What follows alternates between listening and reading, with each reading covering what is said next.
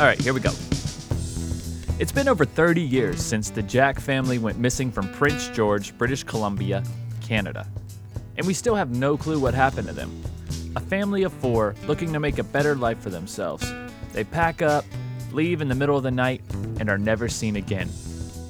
With the offer of work and childcare, it seemed too good to be true. Unfortunately, it was.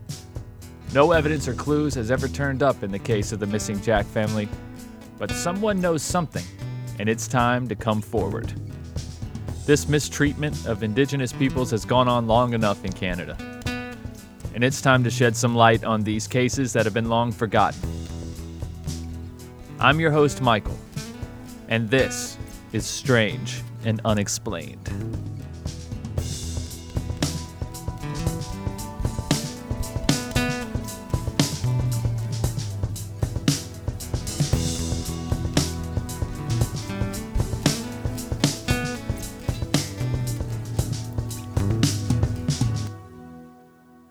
Canada's first and only unsolved missing family case, so many questions are raised, but so very little answers have been provided. Ronald and Doreen Jack. Both were 26 years old at the time.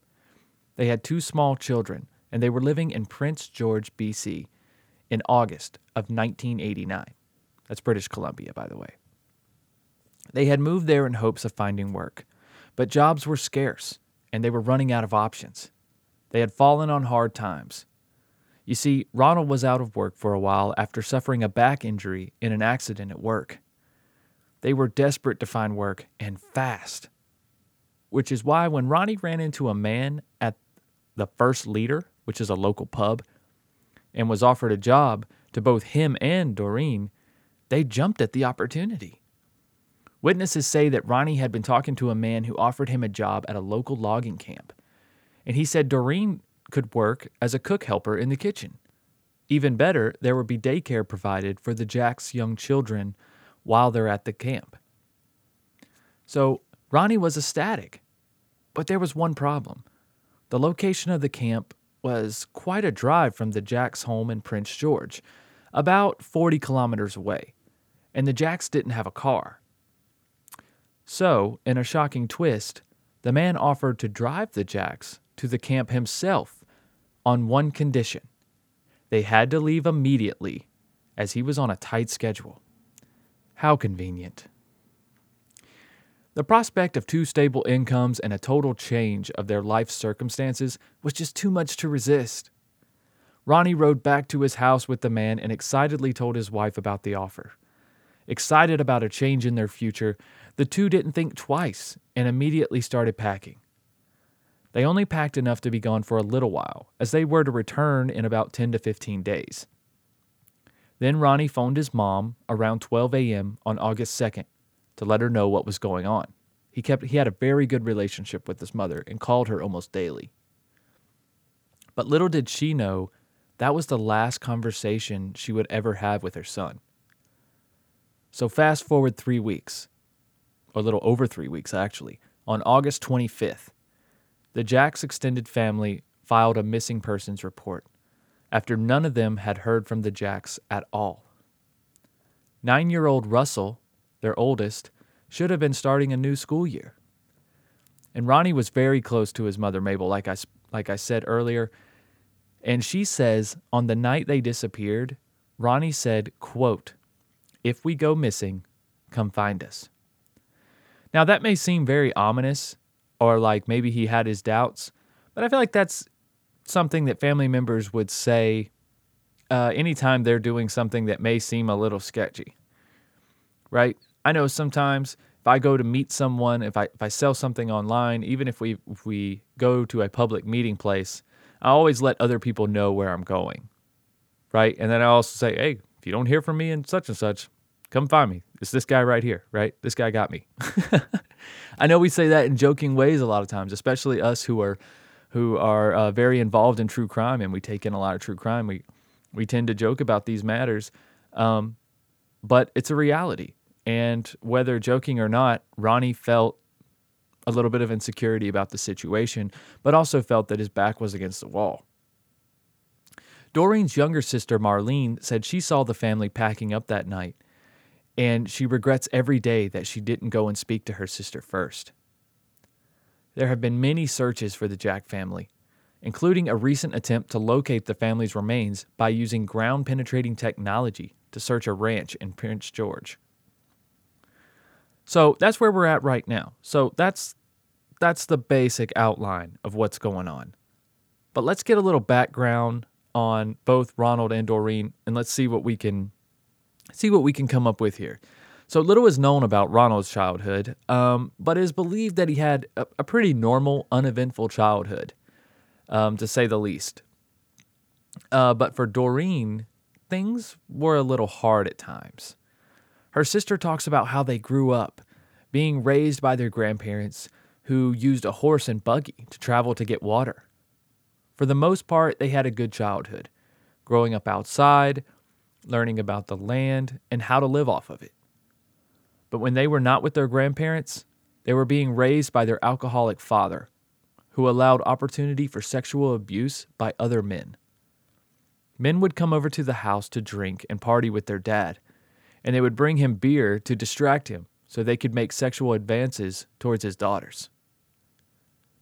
Doreen's sisters talked on the podcast Taken about how Doreen would stand up for her younger sisters, even taking abuse to keep them safe. They also shared how they were treated in a local residential school and how they were not allowed to acknowledge each other as family. So I looked into these residential schools. If you're not familiar with these in Canada, uh, these were brutal places. Okay, this is from Indigenous Peoples Atlas of Canada.ca. Um, and I have this source underneath the description of this episode. Um, but it goes on to say residential schools operated in Canada for more than 160 years, with upwards of 150,000 children passing through their doors. Every province and territory, with the exception of Prince Edward Island. Newfoundland and New Brunswick was home to the federally funded church run schools. The last school closed in Saskatchewan in 1996. First Nations, Metis, and Inuit children were removed often against their will, from their families and communities and put into these schools, where they were forced to abandon their traditions, their cultural practices, and their languages. The residential school system was just one tool in a broader plan of aggressive assimilation and colonization of Indigenous peoples and territories in Canada. Here's a quote from the Truth and Reconciliation Commission of Canada. It says, quote, the Canadian government pursued this policy of cultural genocide because it wished to divest itself of its legal and financial obligations to Aboriginal people and gain control over their land and resources. If every Aboriginal person had been absorbed into the body politic, there would be no reserves, no treaties, and no Aboriginal rights. End quote. So, in short, they developed a system that mimics schools in the United States and in British colonies, where governments and colonial powers used large, boarding style industrial schools to convert masses of indigenous and poor children into Catholics and Protestants and turn them into, quote, good, industrious workers, end quote.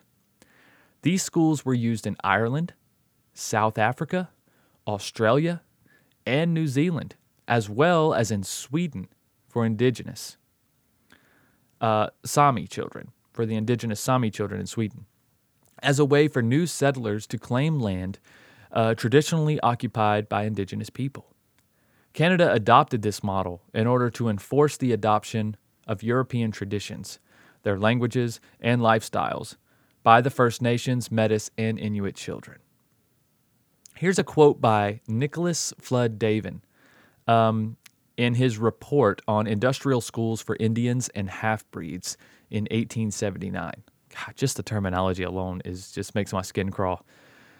Says, quote, if anything is to be done with the Indian, we must catch him very young. The children must be kept constantly within the circle of civilized conditions. End quote. Hmm, harsh. That's not enough. Here's another one by Duncan Campbell Scott. The, and he resides in the well uh, he did reside in the Department of Indian Affairs 1920. Now that first quote was from 1879, okay? So you take that, you consider the times, whatever. But this next quote was 40 years later in 1920. And it says, quote, this is by Duncan Campbell Scott, by the way. Quote, I want to get rid of the Indian problem. I do not think as a matter of fact, that the country ought to continuously protect a class of people who are able to stand alone. Our objective is to continue until there is not a single Indian in Canada that has not been absorbed into the body politic, and there is no Indian question and no Indian department. That is the whole object of this bill. End quote. So, you guys kind of get the idea of the theology and the practices um, behind these schools. Okay, these residential schools, harsh places. They were transformation schools, and these children were not allowed to leave. Like like it said before, they're not even a, uh, allowed to acknowledge their siblings, much less speak their language or um, acknowledge any of their Native American traditions. Okay, so back to Doreen's childhood. It wasn't necessarily all bad. Eventually, the girls were moved to a new school where Doreen, in particular, did very well, winning a brand new sewing machine in a school competition. She had designed an outfit during a contest, a skirt and a shirt, and sewn them herself, and it won her first place. It was at this school that Doreen was asked by Ronnie to be his girlfriend, and their romance began as high school sweethearts. So I'm guessing Ronnie kind of grew up in this school, this school that was actually nice, the school that they liked, right? Um, but while Doreen was studying at Prince George University, unfortunately and tragically, she was raped by an unknown man and became pregnant, pregnant with her first son, Russell. But Ronnie, being a stand up guy that he is, he was not fazed by this at all and treated Russell as his own. And the three of them were a happy family. He loved Doreen. And five years later, Ronnie and Doreen would give Russell a little brother. His name was Ryan Jack. So the four were a happy, close family, and are survived by a loving extended family as well, who deserve peace of mind regarding what happened to their loved ones. And hopefully, one day they will get it. So there's got to be something, right? Somebody saw something. A family of four uh, doesn't disappear with nobody coming forward, right? So there are a few witnesses. Um, according to some witnesses who saw Ronnie at the pub, the first leader, on August 2nd, the man he was seen talking to was a tall, burly man with a mustache and short beard. Police released a police sketch of the man, and it bears a striking resemblance to one David Francis Pickton. If that name sounds familiar, it's because he's brother. He's the brother of infamous serial killer and pig farmer Robert Pickton. If you know anything about their farm, that was a farm of horrors, okay? And they were not fans of indigenous people. David is known for having a criminal record for sexual assault. It's not a stretch to, to link the Jacks and the Picktons, and it may even explain why no remains or anything were ever found. The Picktons were active and killing at the time the Jacks went missing. But other than those few links, that's really all we have to go on. But there is another serial killer who is a possible suspect, and his name is Bobby Jack Fowler. He was an active serial killer slash rapist who committed crimes in both the US and Canada. Fowler was known to frequent the bar where Ronnie was, the first leader. He is one of the killers that chose the Highway of Tears as his hunting ground, targeting and killing indigenous sex workers. The Highway of Tears is a 725 kilometer or 450 mile for you metrically challenged Americans like myself, um, but a 725 kilometer corridor of Highway 16 between Prince George and Prince Rupert, British Columbia, which has been the location of many murders and disappearances of Indigenous women in Canada, beginning in about 1970. But alas, Old Bobby Jack didn't meet the description of the man seen in the bar that night, but it is possible that he was there also. However, No physical evidence has been found linking either of the men to the Jack family at the time. The case for the Jack family has remained open, and therefore very little has been released in order to protect the police's investigation. However, in September of 2019, the RCMP made a new appeal for information, hoping for help from the public, but nothing ever came from it. So the last theory is the most unlikely, at least in my opinion, and I and I think very a lot of other people's opinions as well. And that's that the Jack family just wanted to disappear and start a new life somewhere else. No evidence has ever been found to support this theory. The family had nothing in their lives that would force them to break ties with everyone they knew and disappear. It is also possible they are victims of a random attack, and the killer may still be at large. Ronnie's mom and dad spent their entire savings trying to find the family, but to no avail. And Doreen's sisters still advocate on her behalf. Uh, even in up to 2017 at the National Inquiry into Missing and Murdered Indigenous Women and Girls. Uh, there, Doreen's sister revealed to the inquiry that she had been told not to talk to the media about the missing Jack family, and if she did, she would be cut out of the investigation entirely. Whatever happened to the Jacks, they did not deserve it. And their surviving family members don't deserve the limbo that they now live in. If anyone knows anything about this case, no matter how small, you are asked to please contact the Prince George RCMP at 250 561 3300. All right, guys, if you know anything about that, if you're up in Canada, please have any information, put this put this out there. These, this family deserves some sort of closure of some sort. In this case itself needs more closure. For a whole family to disappear, the only whole entire family to disappear in Canada without a trace, and it's just forgotten about. Or at least it seems to have been. Okay, so my opinion, the Picktons look pretty damn guilty for this. Um, just because they had the resources, they had the property, they had the means to uh, overtake an entire family. Both brothers working together, they definitely had the means to take on an entire family. And they have the means to dispose of an entire family. Bobby Jack Fowler um, just seems seems like he wouldn't be looking for that kind of trouble.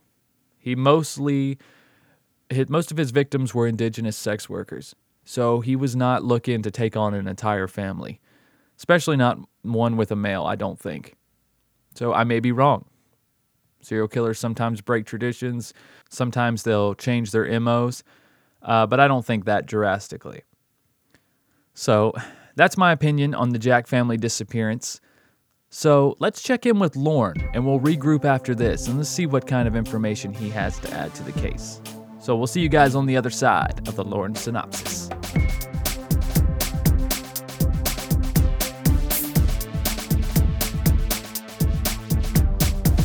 It's time for Lorne. It's time for Lorne synopsis. Breaking down the case like, breaking down the case like cardboard boxes. It's time for Lorne. It's time for Lorne synopsis. Breaking down the case like, breaking down the case like cardboard boxes. It's time for Lorne.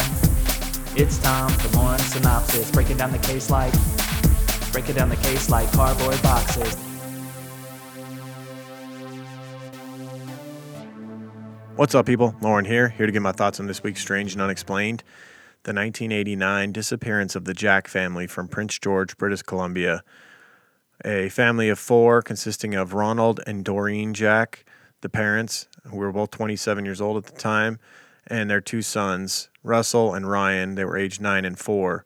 All four of them basically vanished after Ronald had been at a pub, met a man who uh, had the appearance of a logger, very large white man with a beard, uh, dressed in plaid with jeans and work boots, who had apparently offered uh, Ronald a job to work at this logging site for a few weeks.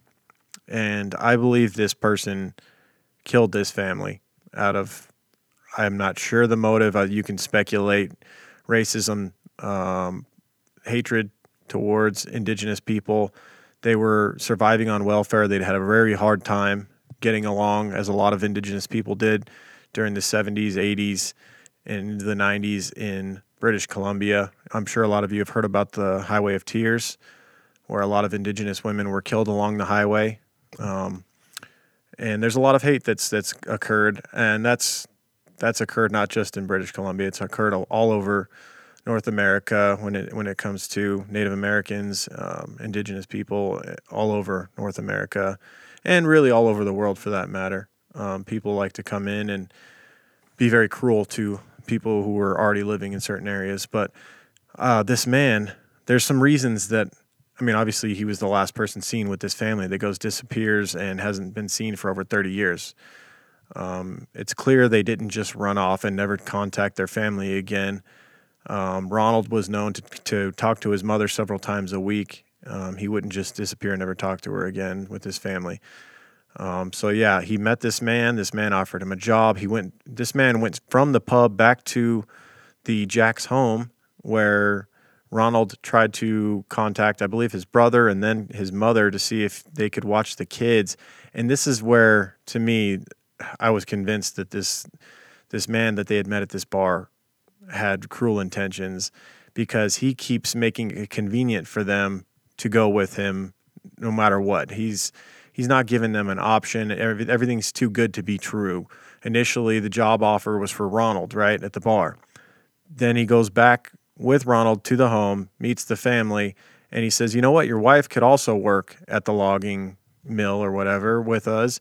She could be a cook there, and we'll pay her as well." That sounds awesome to Ronald. They need the money. They you know they're strugg- they don't have a car. They're struggling to make ends meet, living off welfare. Um, and when Ronald calls family members to see if anyone can take the kids so him and his wife can go do this job for a while, um, and they're struggling to get someone to watch the kids, he is immediately like, "Oh, you know what? We have a daycare too at the at the log where we're where we're doing this logging job."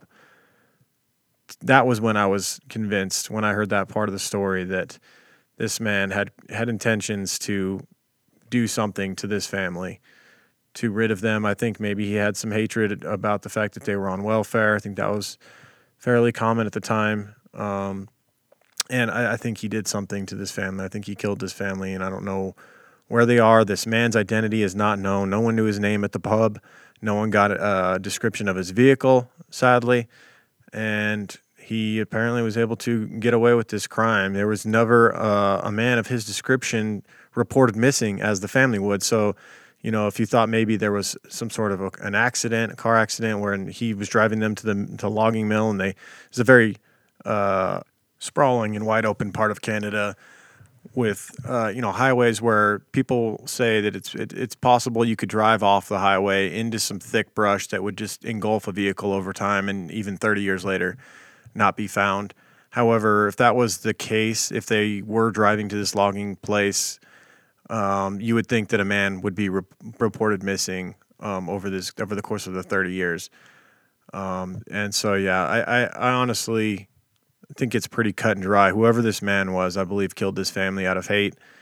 Um, hate that they were indigenous people, hate that they were on welfare, and he was even potentially a serial killer. There's some there is some discussion and connection made to the fact that the description of this man potentially being red haired, large with a beard, uh, that he could have potentially been uh, Robert Pickton's brother, the you know the famous serial killer Robert Pickton from Canada. He had a brother that apparently looked quite a bit like this description of a you know a large red haired man with a beard. Um, and so uh, uh, unfortunately, I don't know if we'll ever know. There's been some some uh, clues that have popped up over the year. I know there was a, a, random phone call with a recording left to police that was only a few seconds long, saying something about you know you could find the family on uh, this farm with that, but the word the the farm was you know the the audio was terrible, so they they're not sure what the name of this farm is or where to find it. Um, so yeah, hopefully someone has a conscience that knew about who did this, who who the man was that that killed this family, or maybe even the man himself. Uh, in his dying days, realizes that he needs to come clean about what he did, but someone needs to step up. Otherwise, I don't think it's ever going to get solved. So yeah, that's my thoughts. Um, I can't think, I can't picture any other scenario for this other than this this man had cruel intentions and killed his family for almost no you know no reason other than hate. So yeah, it's a sad part of human nature that there are people like this. But that's my thoughts. Hope you guys enjoyed it. We'll see you next week.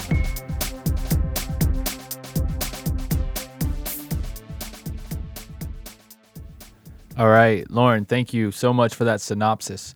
You know, as I'm sitting here and I'm listening to the description of the gentleman at the bar at the first leader, and I'm thinking, man, that is a real damn descriptive, uh, a descriptive description, right? I mean, what the hell? There's nobody there that night that knew a tall, red haired man, mustache, short beard, uh, was wearing flannel. Now, to be fair, I, I guess in that area of logging country, Canada, maybe every other guy was dressed uh, in flannel and jeans and some boots. Um, to me, it sounded like he was wearing like Justin boots. He was wearing like leather boots with the little leather, uh, little leather tassel looking thing that covers the toe. You guys all know what I'm talking about. But he had those boots on. I call them Justin boots because I feel like most of the time I see them, they're from that name brand.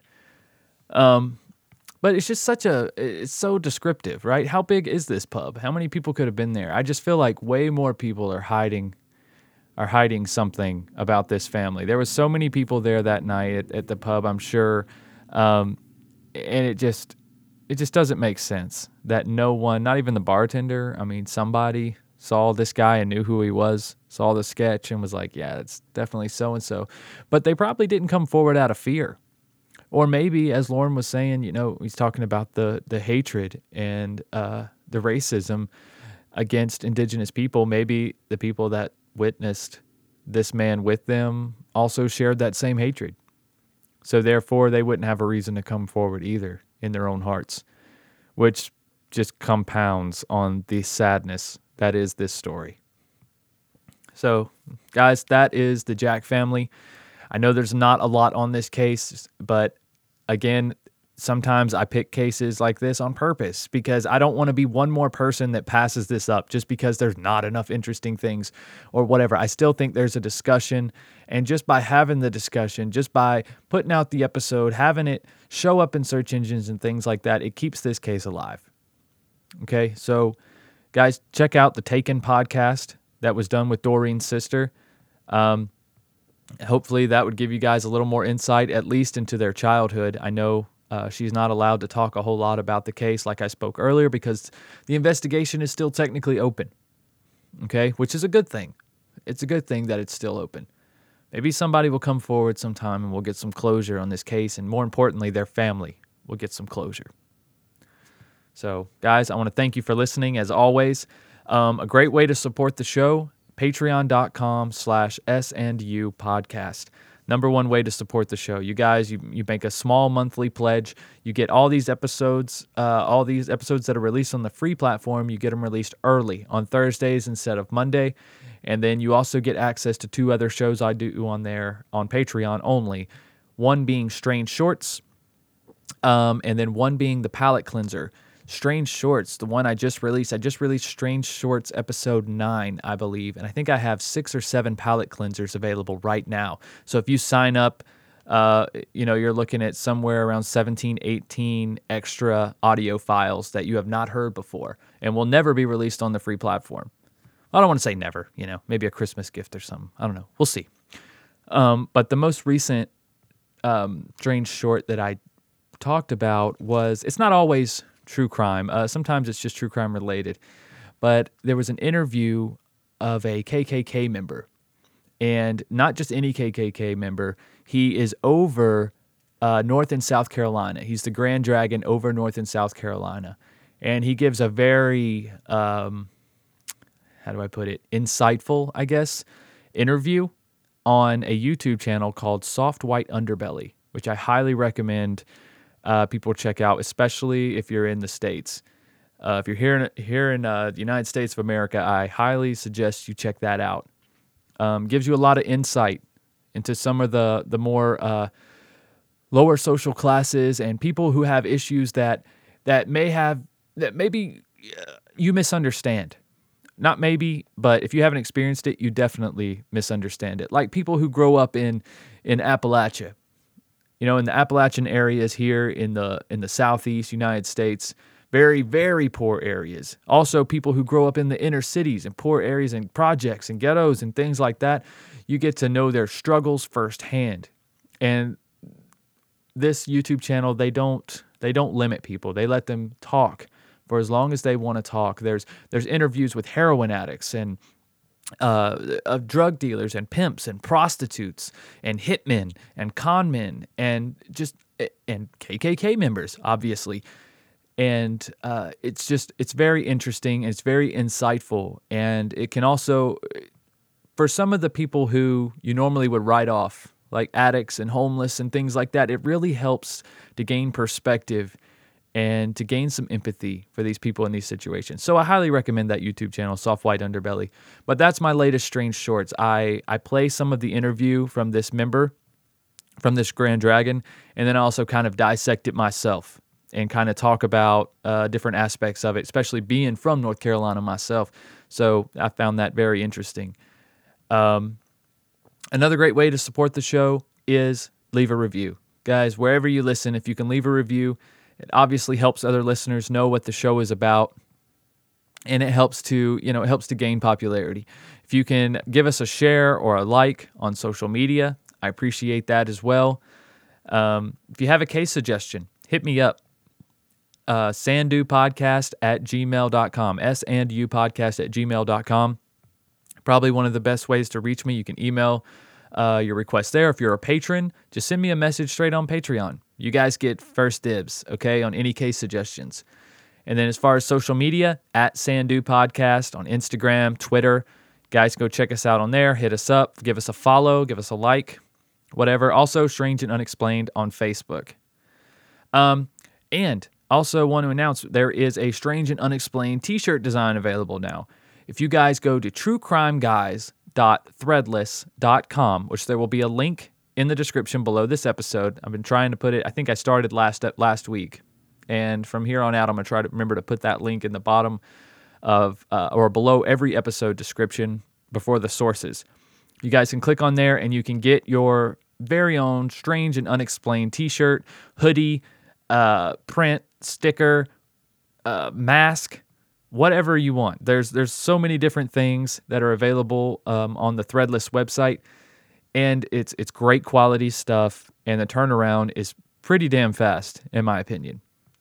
So another great way to support the show guys we appreciate that uh, buying merch or supporting us on patreon leaving a review telling your friends all of that stuff is greatly appreciated.